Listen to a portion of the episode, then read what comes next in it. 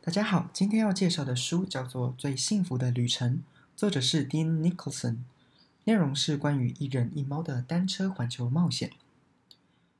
一个人与一只猫能在这趟独一无二的冒险中擦出什么样精彩的火光呢？作者在一次因缘机会下决定来一场刺激的单车环球冒险。殊不知，最让他感到满足的，并不是各国壮丽的美景，也不是多元的文化，或是异地美食。而是在途中遇见的流浪小猫娜拉。娜拉带给作者的不只是一个旅途中的玩伴，它还满足了作者空虚的心灵，甚至是让作者有好几次打算放弃时，给予他继续前进的坚持。带着娜拉，作者看到了许多不一样的世界。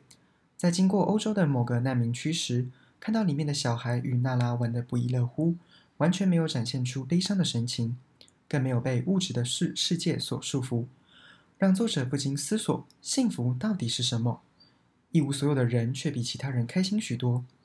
这时，他告诉自己以及娜拉：“我们不能再抱怨了，必须坚持自己所喜欢的旅程，不管那会有多辛苦。”有一次，当作者在海边当独木舟的工作人员时，某天起床发现娜拉不见了，等了好久都没有看到她回来。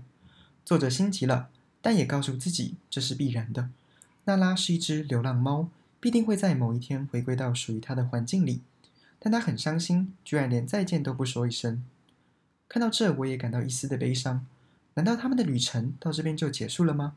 作者也很不甘心的去找娜拉，找了很久，准备放弃时，忽然看到某个草丛在摆动，靠近一看，居然是娜拉与另外一只小猫玩得不亦乐乎，都忘记要回家了。